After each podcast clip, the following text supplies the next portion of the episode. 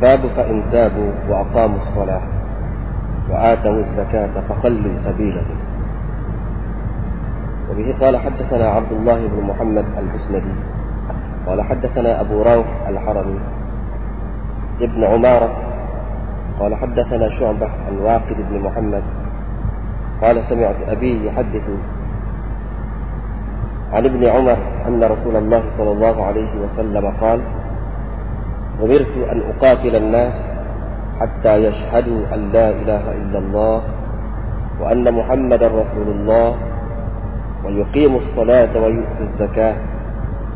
فإذا فعلوا ذلك عصموا مني دماءهم وأموالهم إلا بحق الإسلام وحسابهم على الله.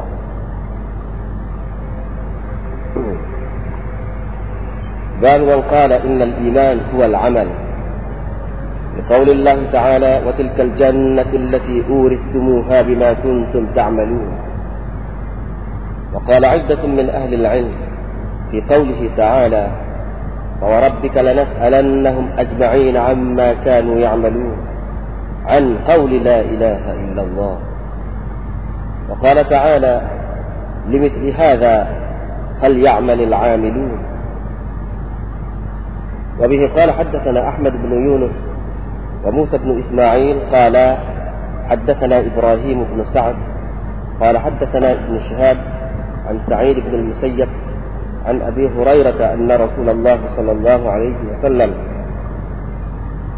سئل أي العمل أفضل؟ قال إيمان بالله ورسوله. قيل ثم ماذا؟ قال الجهاد في سبيل الله. قيل ثم ماذا؟ قال حج مبرور.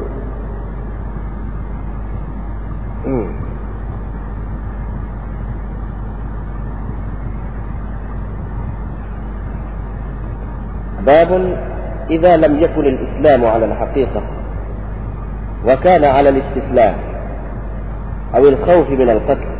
لقوله تعالى قالت الأعراب آمنا. قل لم تؤمنوا ولكن قولوا أسلمنا. فإذا كان على الحقيقة فهو على قوله جل ذكره إن الدين عند الله الإسلام.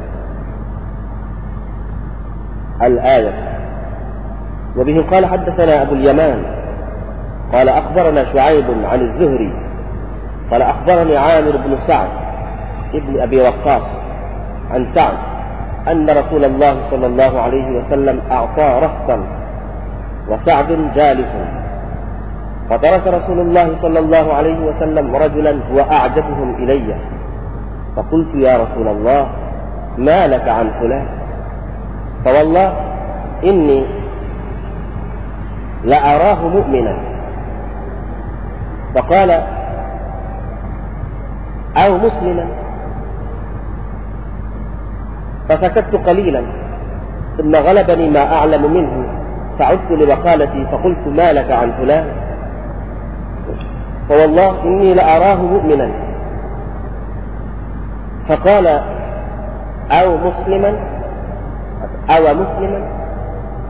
فسكت قليلا ثم غلبني ما أعلم منه فعدت لمقالتي وعاد رسول الله صلى الله عليه وسلم. ثم قال يا سعد إني لأعطي الرجل وغيره أحب إلي منه خشية أن يكبه الله في النار. رواه يونس. وصالح ومعمر وابن أخي الزهري عن الزهري.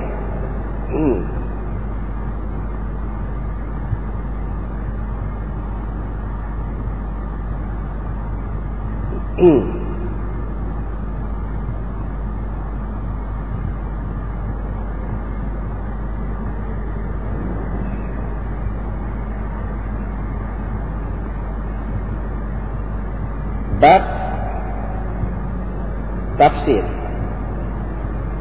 فإن تابوا وأقاموا الصلاة وآتوا الزكاة فخلوا سبيلهم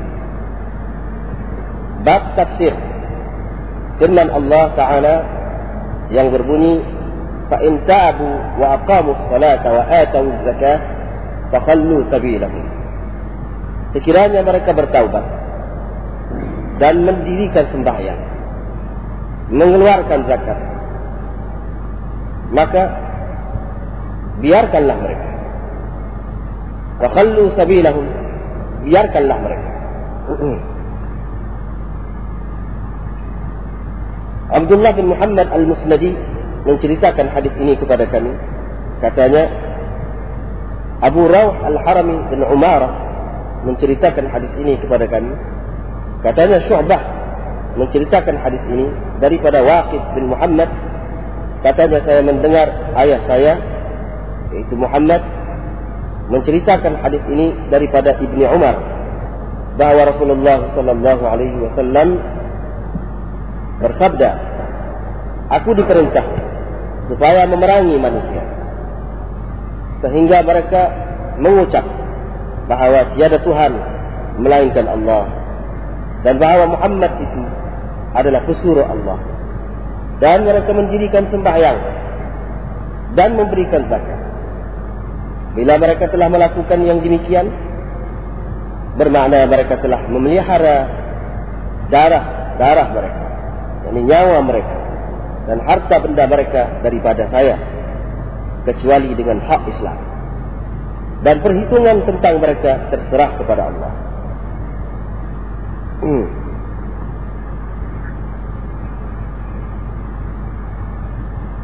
di sini Imam Bukhari buat bab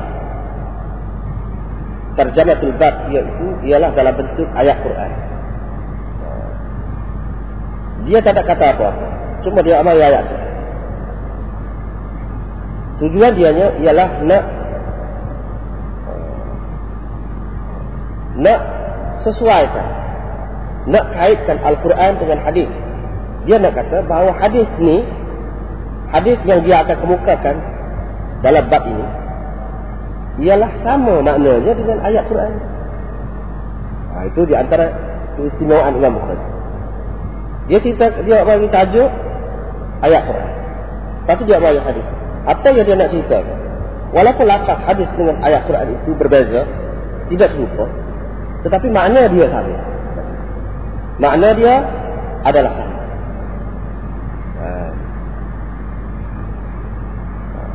Kemudian bab di sini ada yang baca dengan babun. Ada juga yang baca dengan babu dengan idhafah. Ha. Dari segi maknanya sama saja. Babu tafsiri. Qawlihi ta'ala fa'in tabu al-ayah. Ada kalau kita kata dia baca dengan idafat, maksudnya mudhaf ilaih dia itu mahdhuf. Ha. Kalau kita baca dengan tanwin, babun sama juga mana dia? Ai fi tafsiri qawlihi ta'ala fa in tab wa aqamu as-salah wa atu az-zakah. Ha. ha. jadi Hafiz Ibn Hajar dalam Fathul Bari mengemukakan kedua-dua i'rab itu. Ha, mengemukakan kedua-dua i'rab itu walau bagaimanapun dia takdirkan yang mahzuf itu ialah tafsir. Bab tafsir qaulihi ta'ala. Babun fi tafsir. Tapi Aini dalam Umdatul Qari dia tidak setuju dengan Hafiz Ibn Hajar. Dia komen Hafiz Ibn Hajar. Dia kata tidak sesuai di sini. Hmm. Kita takdirkan mudafun ilaih dia itu dengan tafsir dengan tafsir tidak sesuai sebab ini bukan bab tafsir ini bab iman hmm. ini bab iman jadi tidak sesuai kita takdirkan dengan tafsir itu tetapi tidak semua kritikan ataupun komen mempunyai nilai dia di sini lebih kuat lagi pendapat Hafiz Ibn Hajar itu. Sebab walaupun ini bukan bak tafsir. Walaupun bukan bak tafsir. Tetapi dengan menyebutkan tafsiran itu siapa maksud. Imam Bukhari. Iaitu nak menceritakan tentang iman. Maka sudah boleh. Sudah bermakna dah. Bukan sia-sia. Memanglah bukan ditujukan nak tafsir ayat ini secara khusus. Tetapi oleh kerana dengan mentafsirkan ayat ini kita faham kedudukan iman dan kedudukan amal nisbah amal dengan iman itu kita faham. Maka sudah sampai masuk Imam Bukhari. Satulah dia nak. Jadi dalam hadis ini dikatakan saya diperintah supaya memerangi manusia sehingga mereka mengucap la ilaha illallah Muhammadur Rasulullah. Nah, mereka kata asyhadu an la ilaha illallah wa asyhadu anna Muhammadar Rasulullah.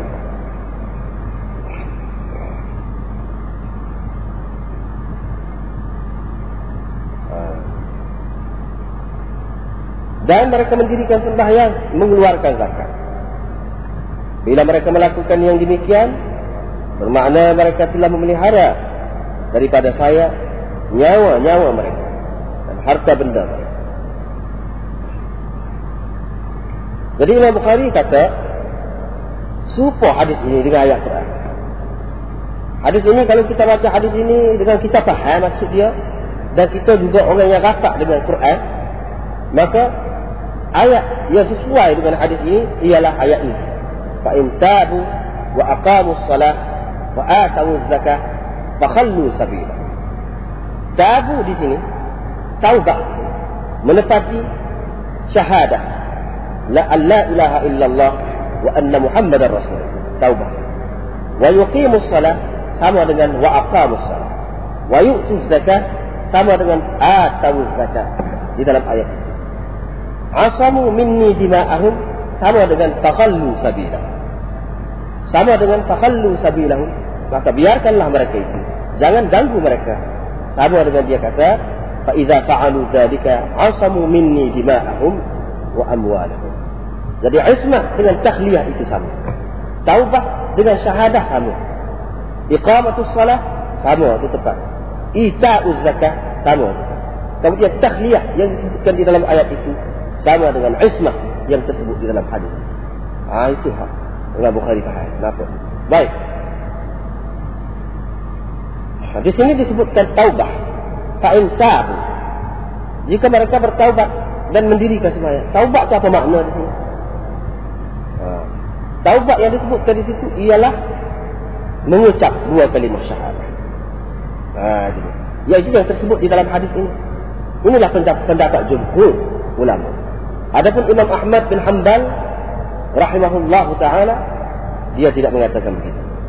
Dia mengatakan seseorang yang tidak Islam itu bila dia nak masuk Islam dia kena taubat dulu. Lepas itu baru mengucap. Mengucap itu sendiri bukan tanda taubat. Mengucap itu sendiri bukan tanda taubat. Jadi dengan semata-mata mengucap tidaklah termasuk di dalam hadis Nabi sallallahu alaihi wasallam yang berbunyi al-Islam yajubbu ma qablahu atau al-Islam yahdimu ma qablahu. Islam itu merobohkan apa yang uh, apa ni dilakukan oleh seseorang itu sebelum Islam. Tidak masuk dalam. Bahkan kita kena tengok.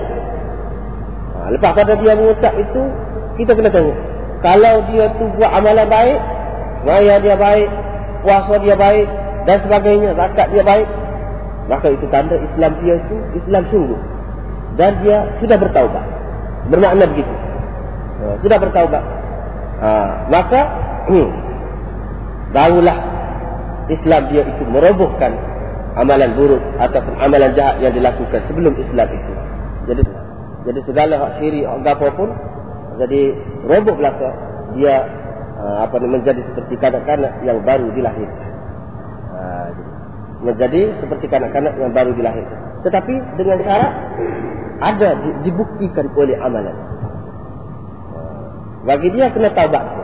Adapun jumhur ulama, Imam Abu Hanifah, Malik dan Syafi'i dan begitu juga Imam Bukhari mengatakan tidak begitu. Syahadah yang ikhlas. Syahadah yang betul-betul itu sudah merupakan taubat. Bukan suku. Tak perlu suku. Mengucap itu sendiri itu sudah merupakan taubat. Hmm, sudah merupakan taubat. Bila dia sudah mengucap, dia dengan syarat dengan ikhlas lah. Dengan ikhlas. Ha, dengan sendirinya roboh segala-galanya. Tidak nanti satu apa nama ni uh, satu keadaan yang tertentu kena taubat dulu.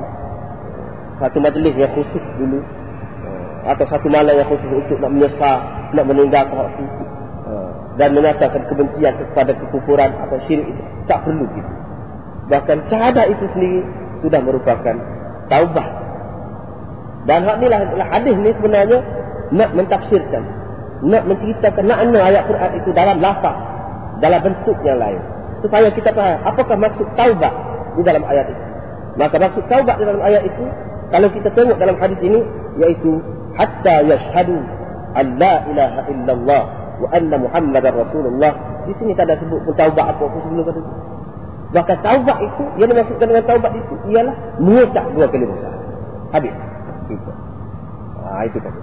Kalau lah sekiranya yang dimaksudkan dengan taubat itu suatu yang lain, mestilah dalam hadis ini sebelum mengucap dua kali syahadat itu ada dituntut taubat.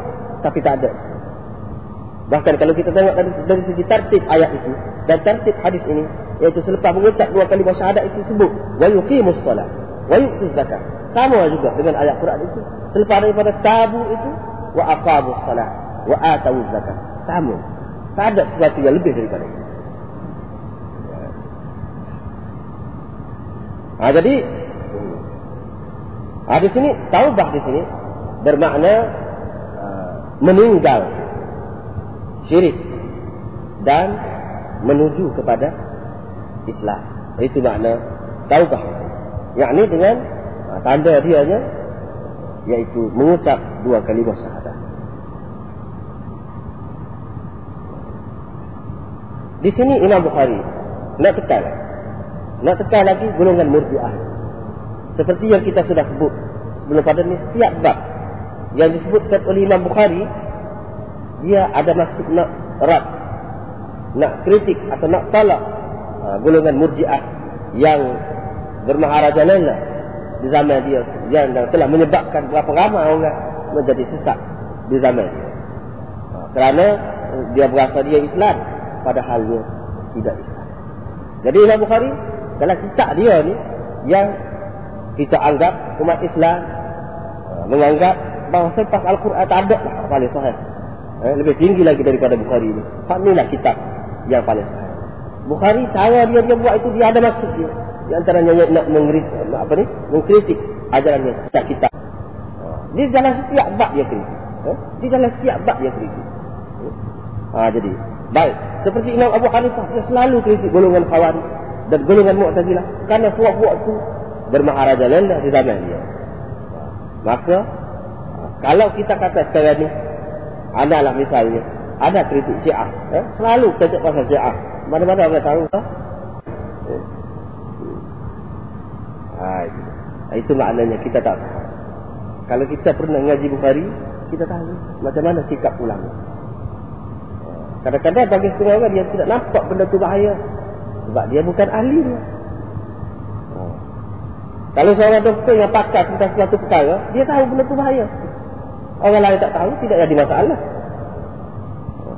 Jadi kalau dia sekah waktu sakmuk itu, itu adalah satu perkara yang sudah dilakukan oleh ulama Islam. Sebab benda itu memang bahaya. Cuma kalau ada orang berasa tidak bahaya itu kerana dia tidak tahu. Jadi apa salahnya kalau benda yang bahaya yang menggugat akidah umat Islam yang menyebabkan dia merasa dia Islam padahalnya dia sudah jauh lari daripada Islam. Kita bagi peringat. Seperti mana Imam Bukhari. Dia sebut sama. Tekas sama. Murji'ah itu. Dan hasil daripada usaha ulama-ulama kita yang gigih itu. Maka kita tidak dapat lagi sekarang di murji'ah. Secara jemaah. Secara kumpulan tak ada. Mu'tazilah. Yang begitu hebat dahulu. Siapa kata tak? Pemerintah pun menganut pahaman Mu'tazilah itu. Akhirnya habis, hapus. Ini kerana kegigihan dan usaha ulama menentang golongan yang sesat. Tapi kenapa golongan Syiah ini tidak mati? Pada umur dia seribu tahun lebih dah, ada satu sifat dia, yaitu takiyah. Ha, ni. Ha, ini ini satu senjata besar bagi dia. Inilah yang menyebabkan dia boleh bertahan dan umur dia itu panjang tapak kali ni tak mati lagi.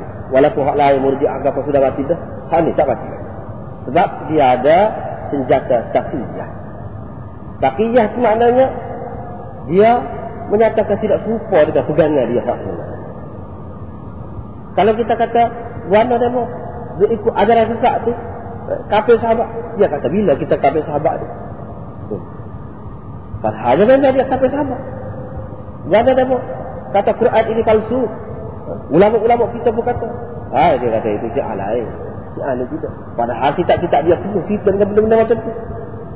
Buana demo kata Apa ni kita-kita hadis lain tak boleh pakai Hadis demo saja boleh pakai Tapi dia kata begitu Dia kata Ha, dia boleh pura-pura. Menyebabkan jadi kita terkeliru, kita khabar. Kata dia, terima tak? Rupanya tidak gitu. Hmm. Kalau kita hak lemah, dia katakan. Katakan. Nak suruh kita jadi rosak akibat. Kalau dengan orang kuat kuat daripada dia, dia cubalah hello. Ha, dia cari. Dia kata tidak, kita tidak lagu tu. Serba salah. Dalam keadaan serba salah. Ha, dia main dengan cara gitu lah. Kadang-kadang mengelik, kadang-kadang zahir. Kadang-kadang mengelik, kadang-kadang zahir. Sudah sekian ramai umat Islam sesat kerana dia. Jadi sikap ulama dahulu tak henti-henti dia. Sehingga kita tengok Bukhari ni dalam kitabul iman ini setiap pak mesti ada. Kut mana-mana tu dia tolak ada. Supaya sahabat itu tercabut sampai ke akar umbi dia. Jangan cabut ke atas saja. Kalau cabut ke atas saja tak ada. Kalau cabut ke atas saja dia boleh naik pula. Ha. Dia boleh bikin pula. Tak boleh dia kena hapuskan semua sekali. Dia kena hapuskan semua sekali baru dah. Ha, begitu juga masalah syiah ni kalau kita duduk di Malaysia ni atau di mana-mana pun kita duduk di tahap mazhab. Oh, kena ke dia sama. Kena ke dia sama. Akan terlepas sama. Dia pun lari. Kalau dia menikah 10 nikah 100 sebab mengikut dia, ribu pun boleh. Secara mut'ah. Kita tak boleh nak kata apa. Majlis agama akan lepas saja. Ada sudah ayat tu, akan lepas saja. Kalau sekiranya kita masih menganggap dia itu Islam. Dia itu satu mazhab daripada Islam. Seperti mazhab Malik, mazhab itu. Apa dia ikut mazhab itu? Salah. Dia ikut mazhab itu. Kita kena hormat dia. Dan dia Islam juga. Satu beza. Itu dari segi porok. Ya. Walaupun ke seratus pun. Itu beza dari segi tu. Ha, itu akibat. Kalau kita kata satu beza tu adalah hadir dengan kita. Hanyalah percanggahan mazhab. Enggak ramah lagi. Orang kita masih tak faham. Tak macam mana kita nak berhenti. Macam mana kita nak dia? Sedangkan ustaz-ustaz masih lagi untuk kata mazhab dia. Apa makna mazhab dia? Kita nak berhenti. Macam mana kita nak dia? Sedangkan ustaz kata mazhab dia. Apa makna mazhab syiah? Benda remeh sangatlah bagi masyarakat. Apa mazhab Hanaf? Mazhab apa ni? Maliki atau Hambali. Beza dia. Mazhab Hambali kata orang tak kuaya tu murtad. Eh? Kena bunuh kerana murtad. Oh? Pak ni kata Hanafi kata tak. Tidak kena bunuh. Beza. Ada lagu tu kita kena hormat. Ha, dengan sebab itu tidak boleh. Dia itu percanggahan dia dengan kita adalah percanggahan dari segi akidah Ulama-ulama ni Imam Bukhari, Imam apa ni semua sudah tentang dah dulu. Tapi hak lain lagi. Pasal dia berterus terang. Dia sanggup pegang. Pasal mati habis-habis. Habis dia tak ada. Pasal dia tunjuk kita dia ni ni kita gitu. Jadi kita dia tak bila penguasa tahu dia penguasa baca ataupun hapus ke kitab. Daripada duduk lek menyesatkan masyarakat. Tapi si ah tidak. Eh? Dia susu kitab dia. Bila kita tengok orang Islam nampak ilmu, ah baru dia waktu. Baru dia menyatakan. Kalau selagi orang Islam kuat, dia tak waktu. Dia tak waktu. Bila sebab itu kita kita syiah yang disebarkan sekarang ni, sebenarnya baru disebar. Dulu tak. Di zaman ulama-ulama dulu, ada juga setengah-setengah tu jumpa, setengah-setengah tak jumpa. Kalau lah sekiranya ulama Islam dulu tu jumpa kita, kita jumpa hari ni, oh tak tahu. Lagu mana? Kalau kita jumpa hari ni pun kita pandai kecil lagi. Kita tahu lah orang Islam. Ya? Cara mana pahamai dia. Ha, jadi dengan sebab itu kita nampak lah. Macam mana sikap ulama itu. Dia menentang perkara yang bahaya di zaman dia. Yang bahaya sekali. Di mana-mana zaman itu. Apabila yang berkait, yang menggugat akidah.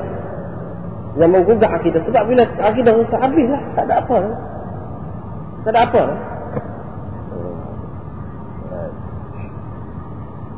Ha, jadi Imam Bukhari, hak dia nak sabit sini dia nak tolak murjiah. Murjiah itu satu golongan di zaman dia Yang mengatakan iman itu iaitu tasdik bil qalb. Amalan itu tak ada kena mengena dengan iman. Tidak menjejahkan iman. Tidak menambahkan iman. Kalau kita buat apa? Tidak menambahkan iman. Kalau kita buat maksiat, tidak mengurangkan iman. Tidak mencederakan iman. Tidak ada apa-apa. Cukup iman. Baiklah. Imam Bukhari mengatakan. Sama ada kita tengok ayat Quran. Atau kita tengok hadis Rasulullah SAW. Kalau kamu tak terima hadis, tak apa. Tengok Quran.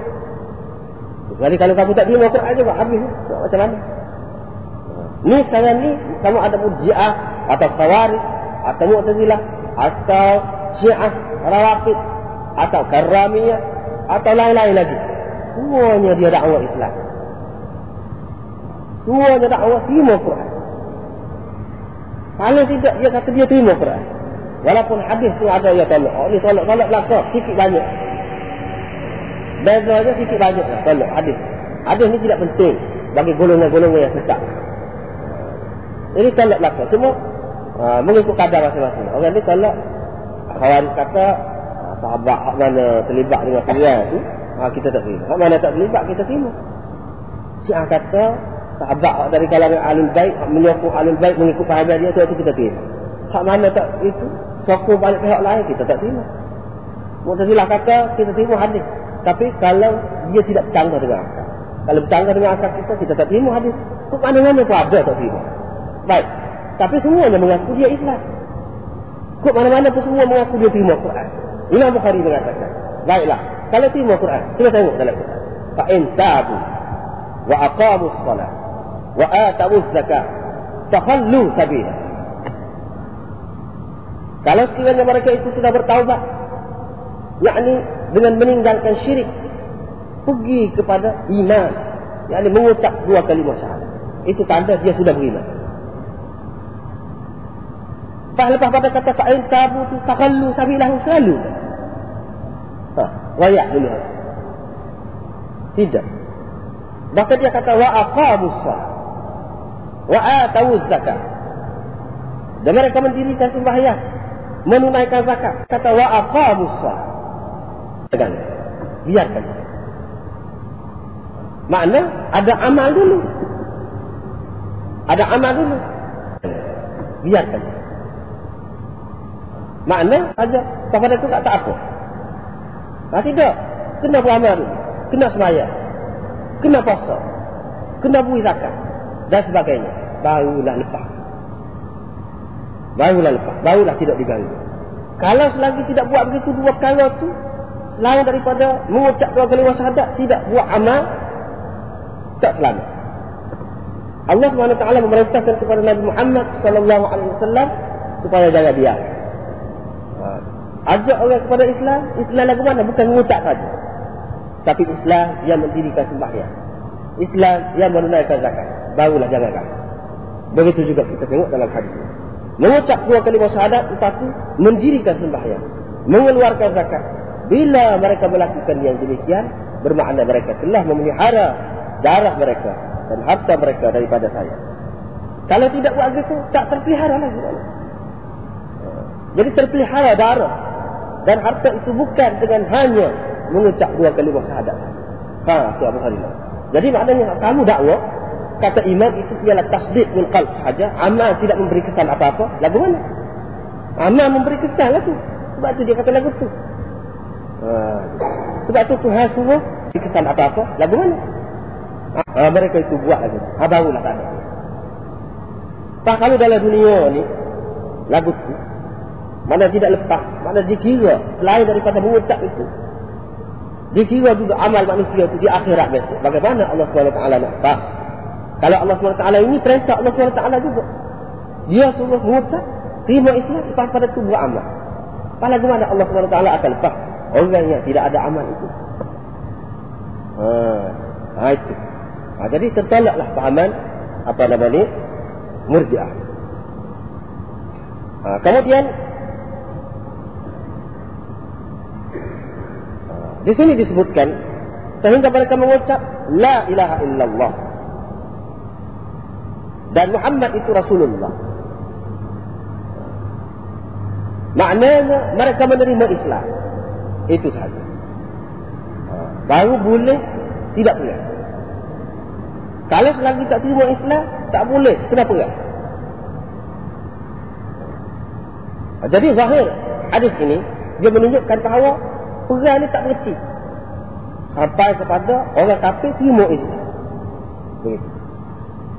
Tapi kalau kita tengok pada ayat yang lain. Misalnya ayat jizyah hatta yu'tul jizyata an yadin wa hum saghirun. Kita tengok pada ayat yang lain.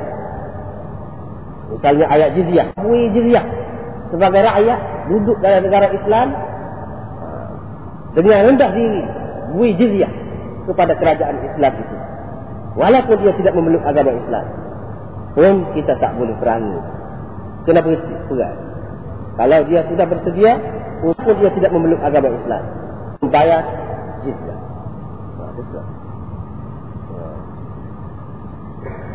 Hmm.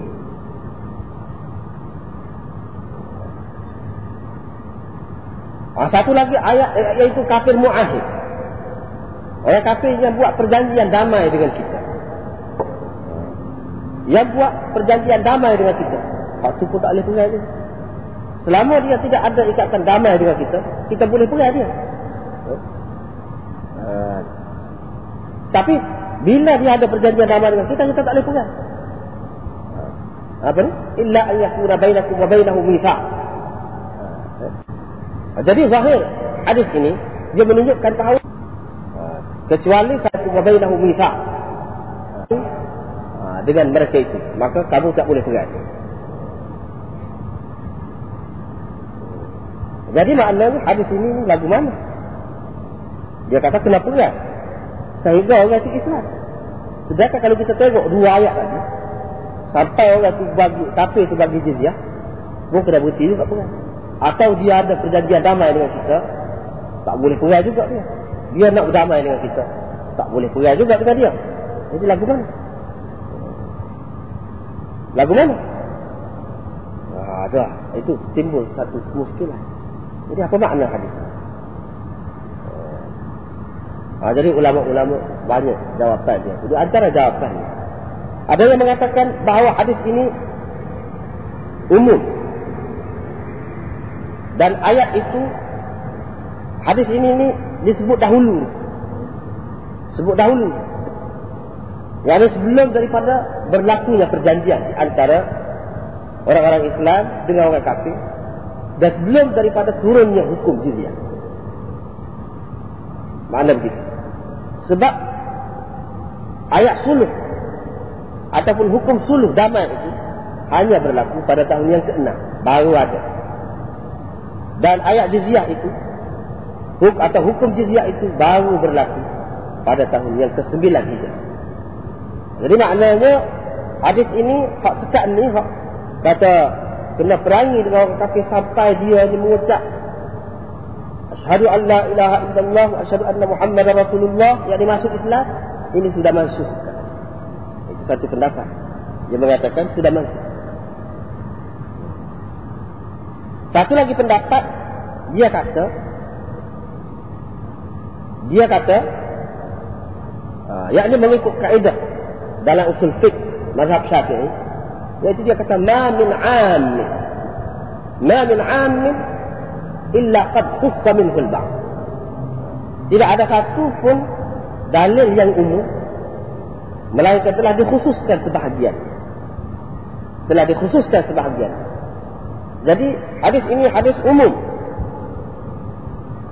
Dikhususkan sebahagian oleh ayat. Jadi ayat itu mengkhususkan uh, sebahagian. Jadi lagu mana di sini? Umir tu an uqatilan nas. An-nas itu disebut umum. Di sini umum. Tak kira apa itu lagu mana. Tetapi mengikut kaedah itu dia kata Anas ini walaupun umum tapi telah dikhususkan sebahagian. Yang ini bagi orang kafir yang telah menjadi ahli zimmi, zimmah kafir zimmi dia tidak masuk dalam dalam anas. Ha. Ha, jadi waktu apa ni suku hukum suku suku itu Begitu juga kafir dia. Ha. Ha, jadi hak negara Islam untuk tidak ha, berperang ha, mereka itu juga terkecuali daripada. Ha, kemudian ada juga yang mengatakan Anas ini disebut umum tetapi dimaksudkan khusus. Ya, apabila kita tengok dalam riwayat yang lain, umpamanya dalam riwayat Nasa'i, dia ada sebut dengan jelas, umirtu an uqatilal musyrikin. Jadi Anas di sini maksudnya ialah al-musyrikin. Seperti yang tersebut di dalam riwayat An-Nasa'i, yaitu Anas dengan makna al-musyrikin. Adapun hak tidak musyrikin tidak termasuk dalam hak tidak musyrikin tidak termasuk dalam hukum hadis. Ada juga yang menjawab yang mengatakan umirtu an uqatilan nas hatta yashhadu an la ilaha illallah wa anna muhammadar rasulullah ini maksudnya dia tunduk kepada Islam. Tunduk kepada Islam Muhammadar Rasulullah ini maksudnya tunduk atau menjadi ahli zimmah dengan cara begitu. Itu makna hatta yashhadu an la ilaha illallah wa anna muhammadar rasulullah. Bukan makna mengucap hati, tidak. Tetapi dia menerima ketinggian agama Islam. Ha, jadi kerana, kerana dia berasa Islam itu satu perkara yang hebat, yang besar, maka dia tunduk kepada Islam. Cara ha, apa namanya mengadakan perjanjian damai dengan orang-orang Islam, dengan masyarakat Islam, dengan negara Islam, atau dengan menjadi ahli zimmah. Tapi dia tidak jadi Islam. Ha, itu makna dia. Maknanya, dia mengakui ketinggian Islam. Itu makna. Hmm. Pendapat yang kelima, mengatakan bahawa orang ini sampai mereka mengucap La ilaha illallah. Tidak makna mengucap itu. Makna mereka iltizam dengan sesuatu yang boleh membawa kepada Islam. Sesuatu yang boleh membawa kepada Islam. Mereka tetap dengan sama. Nah, iaitu mereka iltizam ayal tazimu bima yu'addihim ila Islam. Maka mereka iltizam dengan apa yang boleh membawa mereka kepada bima yu'addihim ila Islam. Hatta yashhadu an la ilaha illallah wa anna Muhammadar Rasulullah.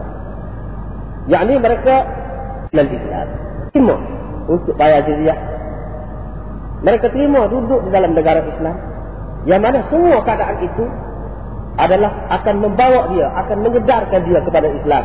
Dan akan akhirnya mendorong dia untuk mengucap. Asyadu illallah wa asyhadu anna muhammadar rasulullah. Itu makna. Bukan makna masuk Islam siapa?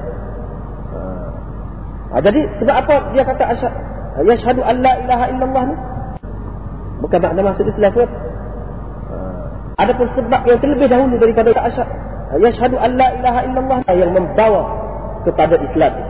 Sebab mengikut kaedahnya dia kata sabab as-sabab sabab. Sabab sabab sabab. Sebab yang menjadi sebab kepada sebab adalah sebab. Ah, ada rasa kaedah. Ah, jadi jadi disebut di sini sebab yang terakhir. Jadi bila orang itu apa nama ni terima duduk dalam negara Islam atau terima berdamai dengan umat Islam, ah, itu sebab permulaan. Sebab itu merupakan sebab kepada mengucap. Jadi dengan sebab itu disebutkan ya yashhadu an la ilaha illallah ini maksudnya sebab yang pertama. Bukan sebab yang akhir. Ada juga yang berpendapat begitu. Uh. Kemudian kalau kita mengikut pendapat yang mengatakan anas itu maksud uh, maka di sini adalah satu tarikan. Satu cara untuk menjinakkan ahlul kitab. Kerana dengan begini mereka akan fikir eh?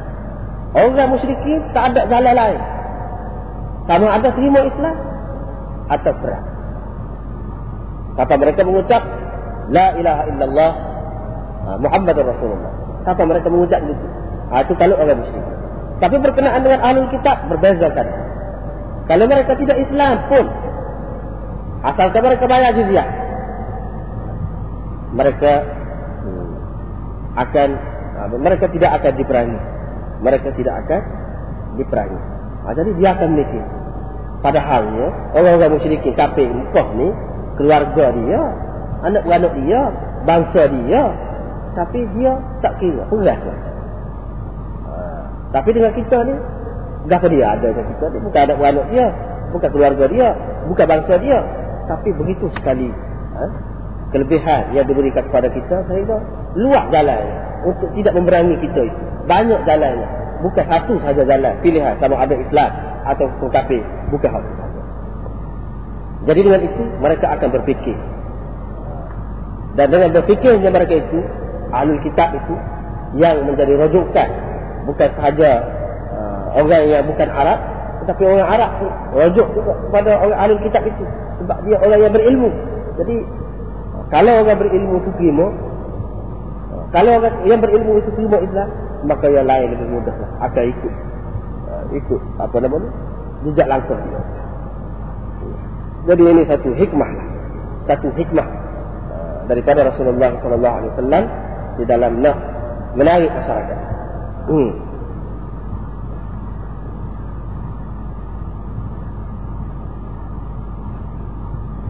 Ha, jadi bila mereka melakukan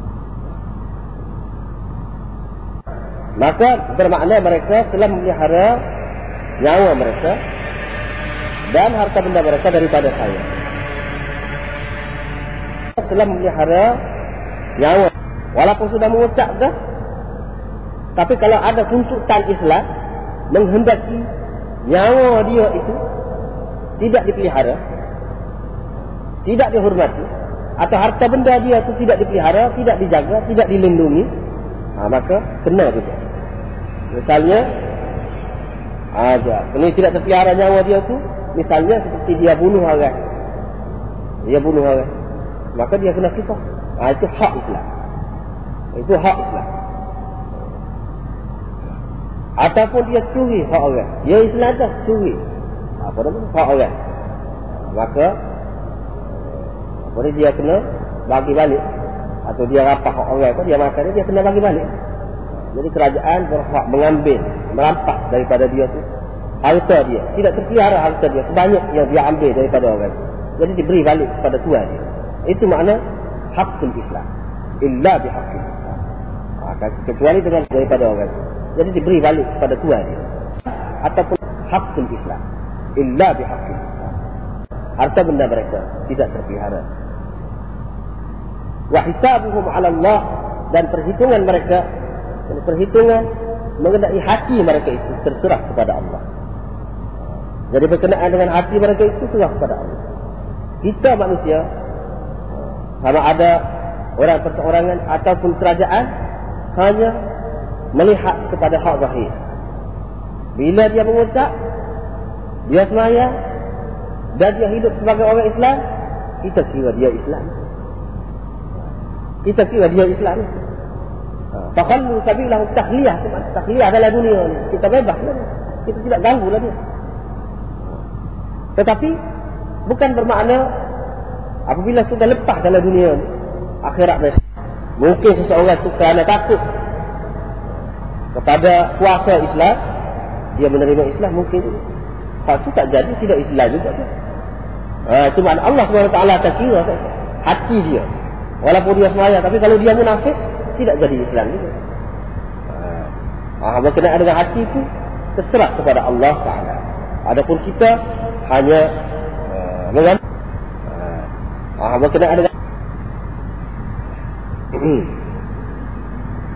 ha, jadi berkenaan dengan uh, apa ni pendapat yang kelima tadi itu pendapat yang molek juga. Iaitu sabab sabab uh, molek juga. Ha, apa ni pendapat yang kelima tadi bahawa hidup di dalam uh, apa nama mulia. Walaupun kemuliaan itu uh, adalah sesuatu yang maknawi, sesuatu yang ditentukan oleh masing-masing orang. Orang ni kata mulia ni lagu ni kata dia. Orang ni mulia lagu ni kata dia. Tapi ke mana-mana pun dia tidak boleh mengikut hawa nafsu. Tentu sekali tidak. tidak. Jadi kalau nak jadi hmm, apa nama ni khalifah nak jadi khalifah dalam negara Islam. Nak jadi pemimpin dalam negara Islam, kena Islam. Jadi dia pasal satu. Sedangkan Islam ini tidak mengambil kira bangsa apa. Oh. Jadi, dia jadi tak boleh aku tu sebab aku tidak Islam. Islam ini tidak mengambil kira bangsa apa. Oh. Jadi, dia itu menjadi sebab yang mendorong dia kepada mengucap dua kelima syahadat akhir. Islam ini tidak mengambil kira bangsa apa. Oh. Jadi, dia tak boleh dorong dia kepada mengucap dua kelima syahadat akhir. Ayat tadi aku siapa aku boleh jadi khalifah. Pun boleh jadi. Tak ada siapa dia yang halal. Ha. Aku akan hidup mulia. Dan manusia mengikut tabiat dia yang mahukan kemuliaan itu. Dia akan terdorong untuk memilih Islam akhir. ومن قال إن الإيمان هو العمل لقول الله تعالى وتلك الجنة التي أورثتموها بما كنتم تعملون وقال عدة من أهل العلم في قوله تعالى فوربك لنسألنهم أجمعين عما كانوا يعملون عن قول لا إله إلا الله وقال تعالى لمثل هذا falyamalil amil. Ini bab orang yang mengatakan, orang yang berpendapat bahawa iman itulah iman itu tidak lain amal. Iman itu adalah nama kepada amal itu sendiri. Inna lain amal ialah amal tidak lain. Orang yang berpendapat begitu. Kalau gimana? Orang yang berpendapat lagi. Itu. Orang yang berpendapat begitu, dia bukan mengikut perasaan dia. Dia ada sandaran lagu. Allah Ta'ala, dia kata lagu itu. وَتِلْكَ الْجَنَّةُ الَّتِي أُورِثْتُمُوهَا lagi. Itulah dia surga yang dikurniakan nasul diberikan kepada kamu sebagai ganjaran kepada amalan yang dahulu selalu kamu lakukan. Itu dalil dia ni. Dan berkata satu kumpulan ahli ilmu berkenaan dengan firman Allah. Tawa Rabbika maka demi Tuhanmu lanas alannahum ajma'in. Pasti kami akan tanya mereka semua amma kanu ya'malun tentang apa yang mereka lakukan dahulu. Di akhirat sesuatu katanya. Ha. jadi kata satu golongan ahli ilmu Tuhan kata aja tanya apa tanya mereka itu semua tentang apa yang mereka buat tanya tak dia tanya tentang ucapan la ilaha illallah Tuhan kata tanya waktu itu dalil dia. Wa qala ta'ala dan Allah Ta'ala berfirman, ini juga dalil juga. Dalil bagi orang yang mengatakan iman itu ialah. Wa qala ta'ala dan Allah Ta'ala berfirman, "Hada falyamalil 'amilun." Untuk perkara seumpama inilah maka hendaknya beramal orang-orang yang beramal. Sebelum pada ni ayat cerita pasal syurga. Surga yang sedap, yang mewah, yang nikmat, penuh dengan nikmat. Ha, kalau nak berebut, kalau nak buat kerja, mati-matian, susah payah. Buat kerja untuk dapat benda yang sumpah ni lah. Ahmad bin Yunus menceritakan hadis ini kepada kami. Dan Musa, Ahmad bin Yunus dan Musa bin Ismail menceritakan hadis ini kepada kami. Kedua mereka mengatakan, Ibrahim bin Sa'ad menceritakan hadis ini kepada kami. Kata dia, Ibnu Syihab menceritakan hadis ini kepada kami daripada Sa'id bin Musayyab daripada Abi Hurairah bahawa Rasulullah sallallahu alaihi wasallam pernah ditanya apakah amalan yang paling afdal yang paling utama Rasulullah sallallahu alaihi wasallam menjawab yaitu beriman dengan Allah dan Rasul. Rasulullah sallallahu alaihi wasallam menjawab kemudian apa pula? Rasulullah sallallahu alaihi wasallam menjawab al-jihad fi sabilillah. Yaitu berjihad di jalan Allah. Rasulullah sallallahu alaihi wasallam kemudian apa pula? Rasulullah sallallahu alaihi wasallam menjawab hajjun mabrur haji mabrur. Itulah amal. Alaihi wasallam tak nampak lagi eh? apa satu hari ini kalau baca sekali lalu tak nampak Sudah sebab itu kalau kita beli terjemahan beli beli baca gitu tak tahu kan satu Orang boleh baca lah makna dia rakyat Melayu tu. Tak apa makna. Apa lebihnya Bukhari itu daripada kitab-kitab ada yang lain? Tak nak. Tak akan apa. Ini bab orang yang berpendapat. Orang yang mengatakan iman itu ialah amal. Iman-iman itu amal. Ha. Iman-iman itu amal.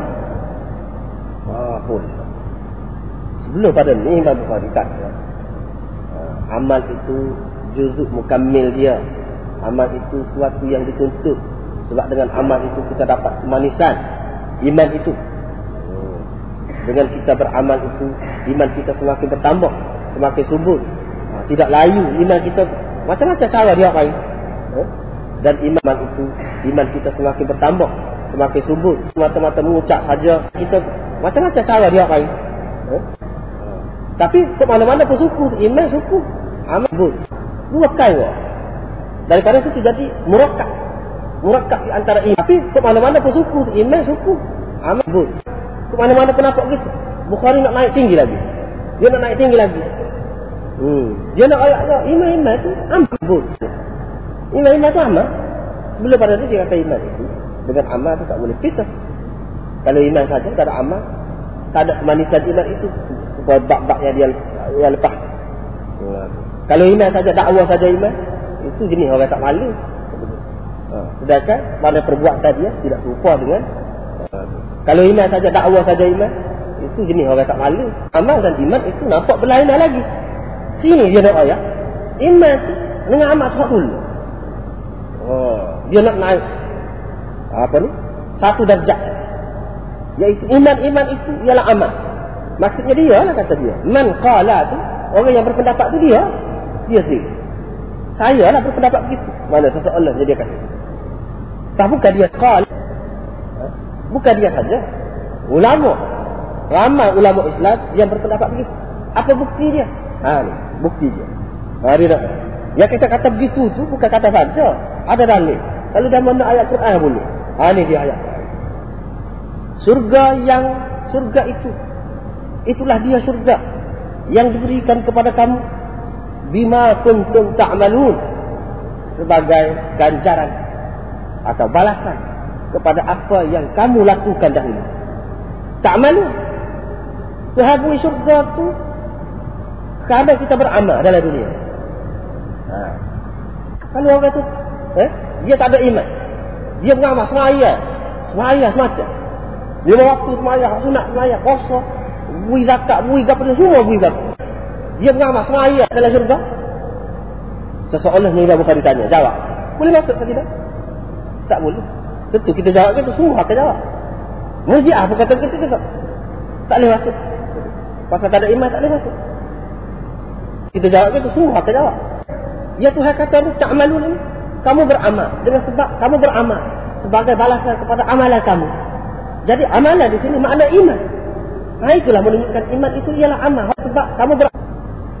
Di sini amalan bima kuntum ta'malu maksudnya bima kuntum tu'minu. Ha. Bima kuntum tu'minu. Ha, itu makna. Ta'malu di sini makna tu'minu. Sebab kalau ta'malu kita pakai dengan makna ta'malu sahaja tanpa iman tak boleh. Semua kata tak boleh masuk sini. Termasuklah murji'ah sendiri yang ditentang oleh Imam Bukhari pun kata tak boleh masuk dalam surga mata-mata amal. Tak mana ayat ni kata Termasuklah murjiah sendiri. Kenapa ni? Sebagai ganjaran kepada amalan yang kamu buat. Apa makna? Ha, ini maknanya amal di sini maksudnya ialah sebagai ganjaran kepada amalan yang kamu buat. Apa makna? Ha, betul ke tidak saya raya? Ha, mana sesoalan dia tanya. Betul ke tidak? Saya kata iman itu ialah amal. Apa makna? Kata dengan sebab amal itu kamu masuk dalam syurga. Tentu sekali kalau semata-mata amal tanpa iman tak masuk dalam syurga. Tapi Tuhan kata juga kerana amal. Maksudnya amal dan iman itu satu. Itu dakwah saja. Jadi kamu kata amal ini tidak amal. Maksudnya dalam Islam selajak bodoh. Selajak bodoh. Sebab apa Tuhan sendiri kata ta'malun bima kanu abima. Maksudnya yang kamu buat selajak bodoh. Iman dengan amal itu suka. Itu kata. Kamu kata tak penting itu kebodohan kamu. Ha, itu. Dia nak ayat Lepas itu beberapa ramai ahli ilmu mentafsirkan firman Allah SWT ini. Maka demi Tuhanmu kami pasti akan bertanya mereka semua tentang apa yang mereka lakukan dahulu. Apa yang mereka buat dahulu. Ya'malun. Ya'malun. Apa yang mereka buat. Apa yang mereka amal. Tentang apa yang mereka lakukan dahulu. Apa yang mereka mentafsirkan. Maka ya'malun ini apa makna? Iaitu qawlila ilaha. Tentang apa yang mereka lakukan dahulu. Apa yang mereka adalah tanda seseorang itu beriman. Ya'malun ini apa makna? Iaitu qawlila Tentang apa yang mereka lakukan dahulu. Apa yang mereka. Kata la ilaha illallah amal juga. Atau iman menurut tuntutan atau apa yang mereka yang ditasdikkan dengan hati bahawa tiada Tuhan yang lain melainkan Allah itu adalah amal juga. Ha. Apa Tuhan sendiri kata? Eh? Amma kanu ya'mal. Tiada Tuhan yang lain melainkan Allah itu. Amma juga. Ha. Apa Tuhan sendiri kata? Yang ni Tuhan Tuhan yang lain melainkan Allah itu. Amma juga. Apa Tuhan sendiri kata? Yang ni Tuhan Tuhan yang lain melainkan Allah itu. Amma itu. Ha. Apa Tuhan sendiri kata? Yang ni Tuhan Tuhan yang lain melainkan Allah itu. Amma itu. Ha. Apa Tuhan sendiri kata? Yang ni Tuhan Tuhan yang lain melainkan Allah itu. Surga yang kekal. Surga yang istimewa. Yang tidak ada tolong. kata. Ha? Di dalam dunia tak boleh nak banding. Tuhan yang lain melainkan Allah itu yang disediakan oleh Allah SWT di dalamnya. Ma la aynun ra'at. Wa la udhunun sami'at. Wa la khatara ala qalbi basyat. Kau tu sepatutnya orang kalau nak kerja. Tak tidur tengah malam. Letih pun tak kira. Sepatutnya nak kerja tu. Tak padah nak kerja barang. Lepas kerja. Kalau nak kerja suruh mati-matian. Pada waktu kerja. Baik. Tak padah nak kerja barang. Lepas kerja. Lepas kerja untuk mendapat perkara yang seperti inilah sepatutnya beramal. Tak pada nak kerja barang, letak kerja. Untuk mendapat perkara yang seperti inilah. Dengan buat baik. Tapi kalau tak ada iman, tak ada la ilaha illallah Muhammadur Rasulullah dalam hati itu adakah nak jadi? Tak jadi. Tapi kalau tak ada iman, tak ada la ilaha illallah Muhammadur Rasulullah dalam hati itu adakah nak jadi? Tak jadi. Tapi kalau tak ada iman, tak ada la ilaha illallah Hendaklah beriman. Adakah nak jadi? Tak jadi. Orang-orang yang beriman sepatutnya kena beriman. Ya. Jadi pali amal al-amil dengan makna beriman. Maka hendaklah beriman. Orang-orang yang nak beriman. Beriman sepatutnya kena beriman. Ya. Jadi pali amal al-amil dengan makna beriman. Tuhan itlak. Sebutkan perkataan amal. Untuk iman. Jadi itulah sebab saya katakan. Iman itu ialah amal. Sebab tu hati pun kata amal. Sebab iman itu dia guna amal. Sebab saya katakan iman itu ialah apa yang Tuhan guna begitu. Untuk iman itu dia guna amal. Alangkah mudahnya kalau dia kata jannatul lati uristumuha bima kuntum tu'minu. Ha? Senang kalau kata gitu. Fa rabbika lanas'alannahum ajma'in amma kanu yu'minun. Tu'minu. Ha? Senang kalau kata gitu. Fa senang kalau Tuhan kata begitu. Apa yang tak kata lagu itu? Selalu. Hmm. Apa yang tak kata lagu itu selalu? Ya dah buat sedap tak takwil tu. Dah buat kata lagu tu. Tak? Apa ya Tuhan tidak kata tu juga gitu. Oh lah kata Imam Bukhari. Takut. Demo, bodoh pada demo. Pokok-pokok khawarij ni tak payah. Dia kata beriman tak? Lima kun tentu minum tak? Kamu kata pula, ha, itu menunjukkan iman. Tak ada kena mengenal dengan amal. Pula, kamu kata lagu tu pula. Dia tahu dah ada hak bodoh pada demo. Ha, sesoalan. Sebab itu dia kata, Bima kuntum ta'mal supaya kamu tak boleh kata, kamu tak boleh nafi dah. Iman ini tak ada hubungan dengan amal. Tak ada hubungan dengan amal mana. Dan Tuhan kata amal. Fahamlah anda semata-mata amal tanpa iman apa kau boleh masuk? Maksudnya amal di sini iman. Satu dah ayat. Dan Tuhan kata amal. Fahamlah anda apa kau boleh masuk? Maksudnya amal di sini iman. Satu silat. Ada beberapa. Dan Tuhan kata amal. Fahamlah anda apa kau boleh masuk? Maksudnya amal di sini iman. Kuntum ta'mal.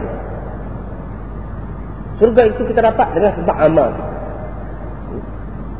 Dan dalam hadis Nabi sallallahu alaihi wasallam ada surga itu kita dapat la yadkhula Dan dalam hadis seseorang kamu surga itu kita dapat dengan amal. Bahawa ayat ni, cara pula hadis dengan ayat ni. Seseorang kamu surga itu kita dapat, sebab tanya, apa bagai? Bahawa ayat ni, cara pula hadis dengan ayat ni. Nabi SAW kata, Naam. Surga itu kita dapat, Adani Allah bi rahmat. Kecuali Allah Subhanahu Wa Taala melimpahkan rahmatnya kepada. Ha, boleh masuk surga. Maknanya, daripada hadis itu, kita masuk surga itu kerana rahmat Allah Subhanahu Wa Taala, bukan kerana amal. Bukan kerana amal. Sedangkan dalam ayat ini, kerana amal. Wa tilkal jannatu allati urithmuha bima kuntum ta'malu kerana amal. Itulah dia surga yang diberikan kepada kamu.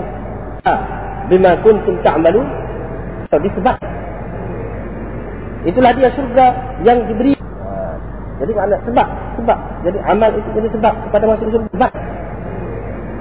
Itulah dia surga yang diberi. Apabila ada sebab, ada musabab. Jadi, itu satu kemuskilan. Bagaimana nampak ada percanggahan? Jawabnya percanggahan itu ada oleh kerana kita faham bak duduk di bawah. Sebab tu kalau orang reti, kalau dia tengok tafsir Quran, dia boleh tahu selalu. Orang ni lagu mana faham dia. Kalau kita tengok terjemah Quran, kita tengok terjemah Quran tak tahu ke satu. Tengok, ah, ialah makna molek. Kita tak tahu lagi. Orang tu takut demo, bodoh pada demo, pokok-pokok kawar. Terjemah dia tu kita tahu. Dia ni kuat. Kadang-kadang sebab dari segi Arab ni serupa je. Jadi dalam terjemah ke bawah nyata dia pakai makna kok mana? Ba di sini dia pakai makna gak. Ya? Pasal ba tu kita pakai makna dia pakai makna uh, dengan makna bak sababi. Situ jadi tu. Padahal ba tu bukan dengan makna bak, bukan makna uh, apa nama ni? Bak sababiyah. Kau setiap ba tu bukan ba sababiyah. Boleh dengan makna bak mulabata. Boleh dengan makna bak lil muqabalah atau bak lil badal. Boleh. Lil badal. Boleh ulaika allazina ishtaraw dalalata bil atau bak lil badal boleh. Alil badan. Boleh ulaika allazina. Jadi ya jadi lagu tu, ya jadi kita kata masuk surga surga tu boleh, kita boleh dengan sebab atau kerana kita buat amal. Jadi surga itu sebab masuk surga surga amal. Ha, jadi kita terjemah disebabkan oleh sebab itu ada terjemah tadi tidak sebagai ganjaran. Ha, itu makna lain. Terjemah disebabkan oleh sebab bima. Di situ bak dengan makna bak muqabalah. Ha, itu kalau kita pakai dengan ganjaran. Mungkin ada di dalam setengah-setengah tafsir, dalam setengah-setengah terjemahan, dia kata bima pun tentang awal itu disebabkan oleh dengan ganjaran. Mungkinlah yang kamu lakukan dahulu. Sebab dalam setengah-setengah terjemahan, dia kata bima pun tentang awal itu disebabkan oleh dengan ganjaran. Mungkin sebab dia akan bercanggah dengan hadis. Terjemahan yang baik Iaitu terjemahan yang tidak bercanggah dengan ganjaran. Mungkin tidak bercanggah dengan ayat Quran ayat lain. Tidak bercanggah dengan usul yang telah dikira baik. Iaitu terjemahan yang tidak bercanggah dengan ganjaran. Mungkin kalau dia boleh jaga semua itu, maka terjemahan itu boleh diiktiraf. Kalau tidak, tak boleh. Sebab kalau kita kata bahasa Arabiah, tak betul. Jadi itu hadis sahih juga. Jadi bak di sini bak lil muqabalah sebagai ganjaran atau balasan. Ha, balas atau ba'lil munabata. Maksudnya itulah surga yang diberikan kepada kamu bersama-sama dengan balasan apa yang kamu surga yang diberikan kepada kamu. Jadi kamu masuk dalam surga itu bukan surga saja. Boleh bersama-sama dengan kamu bawa masuk. Eh? Kamu bawa masuk pahala-pahala yang kamu duduk buat amalan itu ada pahala dia. Saja. Boleh. Itu makna bak mula bak. Mana sekali maksudnya. Bukan masuk tangan kosong saja. Eh? Bukan makna kita bawa jabir apa tidak mana lagu tu. Uh, tapi makna masuk sekali lah. Itu hakikat sekali. Bukan surga tu surga saja tidak. Uh, sekali dengan pahala-pahala amalan yang kita buat tu kita masuk dengan surga. Itu habis kepada kita sekali dengan ganjaran atau balasan pada amalan yang kita buat. Sekali dengan pahala-pahala bukan surga saja. Jadi kita akan dapat beza nanti. Akan dapat beza lah di situ. Ha, apa nama ni? Hak ni hak asal. Hak ni hak amal. Ha, akan dapat beza lah di situ. Mak ni kita akan dapat tahu. Hak ni hak asal. Hak ni hak amal. Ha, akan dapat beza lah di situ. Ini bangunan asal. Hak ni bangunan ni kanan. Ha, sebagai ganjaran atau balasan kepada amalan akan dapat beza lah di situ. Itu beza apa nama ni bak sababiyah atau bak mulabasah di situ. Apa tapi kalau uh, apa nama ni nak tebal juga kata bak ni bak sababiyah boleh. Ada jalan. Tapi kena berlalu benar. Kena berlalu benar. Ah, okay. kalau semata-mata kata bak sababiyah tak ada jalan. Kalau nak pakai juga boleh. Dengan kita ambil kira beberapa perkara. Yaitu satu di sini dia gunakan madhi istimrari. Madhi istimrari. Bima kuntum ta'malu. Itu madhi istimrari. Maknanya kamu diberikan surga ini disebabkan oleh amalan yang terus kamu melakukannya. Tak sama. Dan amal itu kita pakai dengan makna iman. Dengan sebab dengan sebab ada iman yang telah disyaratkan oleh Allah Subhanahu Wa Taala. Dan iman-iman itu kita bawa daripada hidup sampai mati. Menunjukkan istimra. Kita itu di atas iman. Maka itu menjadi sebab. Kalau kita nak kedai pakai daripada itulah. Kalau boleh begitu. Susah. Ya, maka itu menjadi sebab. Kalau kita nak kedai pakai daripada itulah. Kalau boleh begitu. Susah. Kalau kita tengok dari segi sirah dia, tulafah nak kedai pakai daripada itulah. Kalau boleh begitu susah. Kita terjemah makna diberikan. Kalau nak terjemah makna asalnya, yang dipersakarkan kepada kamu. Itulah dia suruh kita terjemah makna diberikan. Sebagai ganjaran kepada amalan kamu yang kamu lakukan dahulu. Dipersakar. Tak sakar-sakar ni maknanya hak orang mati. Ha, itu timbul soalan. Sakar-sakar ni maknanya hak orang mati apa boleh kita lepas di sini hak siapa dia? Surga tu dulu. Mesti kena ada milik dulu. Lepas tu dia mati dia tak ada. Baru boleh kepada orang kemudian. Baru apa yang satu. Pas surga tu hak siapa dia? Dulu ada hak orang. Kan dulu sebelum pada kita terima surga tu. Hak siapa dia? Ha, timbul kemiskinan tu ada dua jawapan yang telah diberikan oleh ulama. Yang pertama tasbih saja di sini. Tasbih saja. Diserupakan. saja dari segi bebasnya kita mendapat ini. Seperti barang yang kita boleh secara sehaka yang kita terima. Mana dari segi hak kita boleh itu adalah hak kita. Dan kita bebas melakukan apa sahaja hendak. Terhadap barang. Dari segi itu. Hulunya duduk pada orang lepas tu boleh kita. Rupalah dengan satu. Dulu tu duduk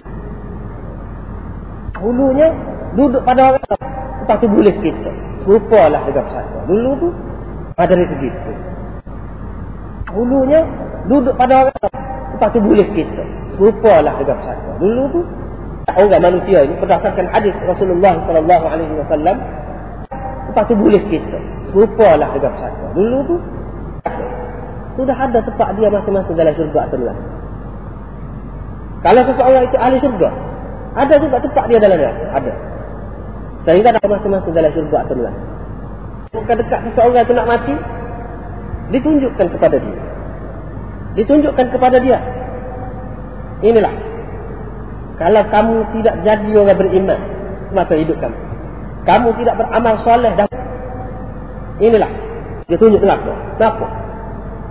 Ah, itu gambaran kepada orang beriman. Tapi oleh kerana kamu tidak buat macam itu. Tidak. Kamu tidak akan pergi ke situ. Di sini tempat kamu. Tunjuk surga. Tapi oleh kerana kamu tidak buat benda macam Tapi ataupun orang yang buat maksiat, dia tunjuk juga. Tunjuk juga. Surga tunjuk pada dia. Dekat tak mati. Dia kata di sinilah tempat kamu. Kalau sekiranya kamu mukmin. Tunjuk juga. Kalau sekiranya kamu buat amal salih di sini, dia kata di sinilah tempat yang penuh dengan nikmat. Tapi kamu tunjuk juga. Ha? Dan tidak melakukan amal salah, kamu tidak boleh masuk ke situ. Kamu kena setuju. Jadi, tunjuk juga. Ya, ahli neraka ada dalam surga itu. Kamu tidak boleh masuk ke situ. Kamu Tuhan memang Tuhan ada ke dia. Kamu dia buat amal. Tapi oleh kerana dia buat jahat, dia kok ahli neraka ada dalam surga itu. Kamu tidak boleh masuk ke situ. Kamu luha. Bima kuntum ta'mal. Mana orang yang masuk surga tu, dia boleh bahagia orang lain. Tak dulu hak dia, patut dia tak kira dia kalau dia jadi orang mukmin, kalau dia jadi Islam, kalau dia beramal soleh, boleh ke dia, tapi tak boleh ke dia. Tak dulu hak dia, patut dia hak hak tu hak tak boleh hak masuk dalam neraka. Ha itu. Ha dua pendapat. Ha, itu kalau kita nak pakai dengan makna yang lebih hampir lagi dengan makna satu. Apa yang kedua? Kemudian Imam Bukhari buat banyak hadis. Hadis ini ditanya Nabi sallallahu alaihi wasallam. Kemudian Imam Bukhari banyak hadis. Kita sudah sebutkan dahulu. Ini ditanya Nabi sallallahu alaihi khairiyatul a'mal dan ahabbiyatul a'mal. Bukhari buat banyak hadis di dalam hadis-hadis Rasulullah sallallahu alaihi wasallam. Ditanya Nabi sallallahu alaihi wasallam sebut dahulu. Apakah asas bagi dikatakan sesuatu amalan itu sebagai amalan yang paling afdal. Dan apakah pula asas bagi dikatakan sesuatu amalan itu amalan yang paling amalan yang paling afdal? Apakah asas bagi dikatakan sesuatu amalan itu paling disukai, paling dikasihi oleh Allah Subhanahu wa taala sesuatu asas sudah sebutkan sekali. Afdal itu iaitu mana-mana pekerjaan yang susah suka, payah berat ha, kita nak melaksanakan. Maka akan ditanya dengan afdal. Afdal. Payah berat ha, kita nak melaksanakan yang manfaat dia itu merata dan meluas tidak terhenti kepada diri yang. Itu khair. Manfaat dia itu merata dan meluas SWT dikasih oleh Allah SWT ini yang tepat.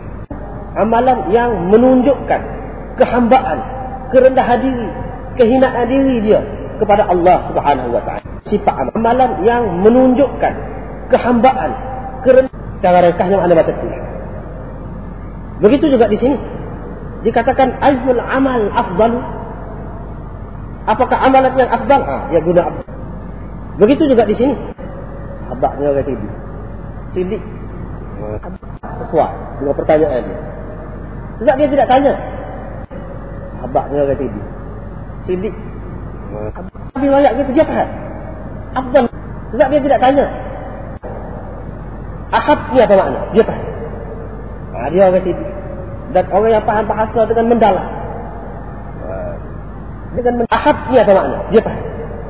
Ha, dia berkat duduk dengan Rasulullah sallallahu alaihi wasallam itu banyak Allah Subhanahu taala beri kepada sahabat-sahabat Rasulullah sallallahu alaihi wasallam berkat duduk dengan Rasulullah sallallahu alaihi wasallam itu banyak. Pikiran jauh. Di antaranya dia nampak kehidupan yang hakiki berbanding dengan kehidupan yang majazi itu banyak cara ini. Dia tidak gambar caranya dia nampak kehidupan yang yang jauh. Itu sifat. Kehidupan yang jauh. Itu sifat. Di antaranya dengan pendidikan yang reka, yang simple. Itu sifat. Dengan kehidupan yang jauh. Itu sifat. Diikuti dan dituruti tepat rojuk orang semua. Walaupun dia tidak belajar itu sifat. Dengan kehidupan yang jauh itu sifat. Jadi gubernur dia boleh jadi gubernur. Yang mana bukan senang benda tu. Ha, itu, itu sifat. Dengan kehidupan yang jauh itu sifat. Ha, apa ni kenabian. Yang mana bukan senang benda tu. Kalau dia takutnya kepada Tuhan itu luar itu sifat. Khasyah dia kepada Tuhan itu luar biasa. Yang mana bukan senang benda tu. Kalau dia takutnya kepada Tuhan itu luar biasa. Itu. Apa dia ni sudah dikatakan ahli surga. Yang mana bukan senang benda tu. Kadang-kadang dia fikir waktu apa pesta. Apa dia ni sudah dikatakan ahli surga. Yang mana bukan senang benda tu. Kadang-kadang dia fikir waktu apa pesta. Apa dia ni sudah dikatakan ahli surga. Yang mana bukan senang benda tu. Itu dia. Apa pesta nyebut. Wah, kita tengok di sini dia kata ayyul amal afdal. Bukan senang benda tu. Afdal. Apa pesta nyebut. Imanun billah wa rasul. Bukan senang benda tu. Allah dan Rasul. Ha ni. Bukhari pegang situ, gak dia pegang situ. Dia pegang kemah. Ha itu lah. Itulah maksud saya. Ha. Saya kata iman itu ialah amal. Sini dalam hadis. Sahabat tanya, apakah amal yang paling afdal? Nabi kata imanun billah. Ha. Itu makna amal itu iman. Kalau tanya, apakah amal yang paling afdal? Nabi kata iman itu kan ya. Ha, kalau dia mau kata tasdik bil qalb, kok mana-mana pun Nabi jawab tu. Orang tanya amal, amal apa? Dia kata paling afdal, dia jawab iman. Kalau amal itu bukan iman, kok mana-mana pun Nabi jawab tu. Orang tanya amal, amal apa? Dia kata tak kira lah. Kamu nak kata amal lagu mana? Kalau amal itu bukan iman, tak kira. Atau dengan sebab beriman dengan Allah SWT, tak kira lah. Kamu nak kata amal lagu mana? Kalau amal itu bukan iman, kira. Tak Atau dengan sebab beriman dengan Allah SWT, tak amal. Ha, itu duduk sini. Amal lagu? Kalau amal itu bukan iman dan Rasul. Atau dengan sebab beriman dengan Allah SWT. Beriman dengan Allah dan Rasul, payah mana? Tadi kita kata madar, afdaliyah, amal itu terletak pada payah dia. Kalau afdal, mana payah, susah, berat. Apa payah dia? Ashadu an la ilaha illallah wa ashadu anna muhammadan rasulullah. Habis. Apa payah dia? Payah. Di zaman permulaan Islam, kata la ilaha illallah muhammadan rasulullah itu alamat. Alamat nak mati. Hmm. Permulaan Islam, terutak Allah Muhammad Rasulullah itu alamat. Allah bawa ha, hamba saya akan dihukum oleh mulaan Islam, akan dibakar dan akan ditak dengan api. Ha, di tubuh dia. Begitu juga akan dijemur di tengah panas dia. Dipaksa dia supaya kembali pada agama asal. Itu saya. Ha, kalau kita kata tengah panas dia. Dipaksa dia supaya kembali pada agama anak kafir saya. Ha, kalau kita kata tengah panas dia. Dipaksa dia supaya kembali pada agama anak kafir saya. Ha, kalau kita kata dengan apa? Tidak ada dia. Supaya kembali pada agama dia, kafir saya. Ha, kalau kita kata apa? Tidak ada dia. Supaya kembali pada agama imanun billahi wa rasulih. Itu makna. Begitu juga yang kedua. Tidak ada dia. Supaya kembali pada agama bergerak. Itu makna. Begitu juga. Boleh mati. Kemudian kembali pada agama Haji Mabrur. Itu pun payah juga. Ha, Haji Mabrur itu satu buat kerja tu payah nak pergi itu susah. Lepas pada tu Haji yang Mabrur dia bukan sekadar pergi buat haji tu saja. Balik tu kesal dia tuan. Ha, ha kesal tu hak payah tu. Nak buat tutup tak. Betul kalau kita pergi lontar tu lontar saya tu lontar apa? Balik lontar apa? Ha, tu tutup tak itu payah. Dah banyak lah yang tu. Kita tak perlulah orang. Maksud tu. Itulah maksud. Ha, jadi itulah yang dikatakan afdal. Jadi disebutkan di sini tiga perkara.